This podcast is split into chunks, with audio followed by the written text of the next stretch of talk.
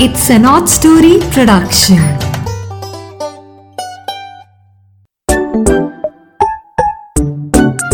Hello दोस्तों, मीरा की नैया आपके लिए एक कहानी और लेके हाजिर है।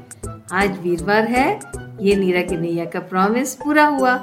हर वीरवार को आपके लिए एक कहानी आती है। इस बार नीरा की नैया आपके लिए कहानी लाई है हीरे के कंगन। तो अभी हम कहाँ कहाँ पे इनको सुनेंगे? इन कहानियों को सुनने के लिए हम खोल सकते हैं Spotify Gaana Jio Saavn Amazon music Apple podcast हम किसी भी सोर्स से ये कहानियाँ सुन सकते हैं। तो अब हम शुरू करते हैं आज की कहानी हीरे के कंगन। एक गाँव में, एक गली में दो घर साथ साथ बने हुए थे। एक घर, एक अमीर व्यापारी का था और दूसरा एक वैद्य का था। गर्मियों के दिन थे। रात को अक्सर लोग पानी का छिड़काव करके चारपाइयाँ बिछाकर सफ़ेद चादरों वाले बिस्तर लगाकर छत पर ही सोते थे। व्यापारी और वैद्य की छतें साथ साथ होने के कारण यदि कोई ऊँचा बोलता तो दूसरे घर में सारी बातचीत साफ़ सुनाई पड़ती थी। एक रात को वैद जी और उनकी पत्नी खाने पीने से निवृत्त होकर, फ्री होकर, सभी बर्तन व रसोई समेट कर छत पर सोने के लिए आ गए।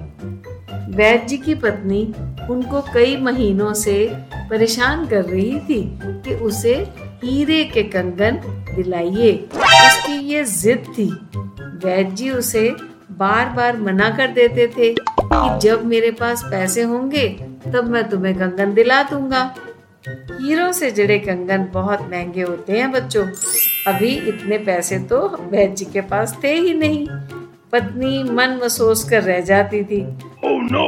आज जब वैद जी और उनकी पत्नी सोने से पहले छत की ठंडी हवा का आनंद ले रहे थे तो साथ ही साथ वाली छत से चारपाइया और बिस्तर बिछाने की आवाज़ें आने लगी। थोड़ी देर बाद सेठ जी भी अपनी छत पर आ गए और उन्होंने अपनी पत्नी को आवाज़ लगाई, भाग्यवान, मेरी खाने की थाली ऊपर छत पर ही भिजवा दो। फिर कहा, साथ में दही ज़रूर देना, आज दही खाने को बहुत मन हो रहा है। उधर वैद जी के कानों में जैसे ही ये शब्द पड़े तो धीरे से अपनी पत्नी के कान में खुशी से बोले, लो भाग्यवान, तुम्हारे हीरे के कंगन पक्के हो गए। मैं भी खुशी के मारे मुँह में पल्लू दबाकर लाल हो गई। कुछ ही पलों बाद सेठ ने फिर से ज़ोर से आवाज़ लगाई, अरे भाग्यवान, दही में सेंधा, नमक और काली मिर्च ज़रूर डाल देना। वैद जी थोड़ा निराश हो गए और निराश भाव से ही अपनी पत्नी के कान में धीरे से बोले, भाग्यवान, तुम्हारे कंगन सोने के ही रह गए हैं। हीरे के तो मुश्किल हैं। उधर से सेठ फिर से बोला, अरे, सुनती हो, दही में भुना जीरा और अदरक का पानी भी डाल देना। वैद तो मायूस हो गया। और पत्नी के कान में बोला, अब मैं क्या करूँ? तुम सुनी रही हो। अब तो शायद चांदी के कंगन ही बन सकेंगे। उनकी पत्नी अपने हाथ मल रही थी परेशानी से। कभी माथे से पसीना पहुँच रही थी। तभी सेठ के खाने की थाली लेकर उनकी धर्म पत्नी छत पर आ गई और बड़े गर्व के साथ बोली, अजी क्या मैं नहीं जानती कि रात को सादा दही खाना ठीक नहीं होता सेहत के लिए?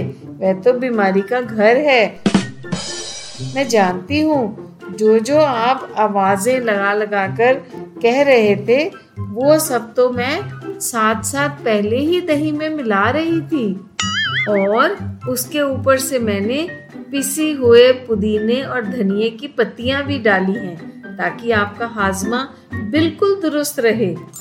अरे, उधर साथ की छत पर वैद और उनकी पत्नी दोनों अपना अपना सिर पकड़कर परेशान हो रहे थे और सोच रहे थे कि गया एक तगड़ा मुर्गा हाथ से।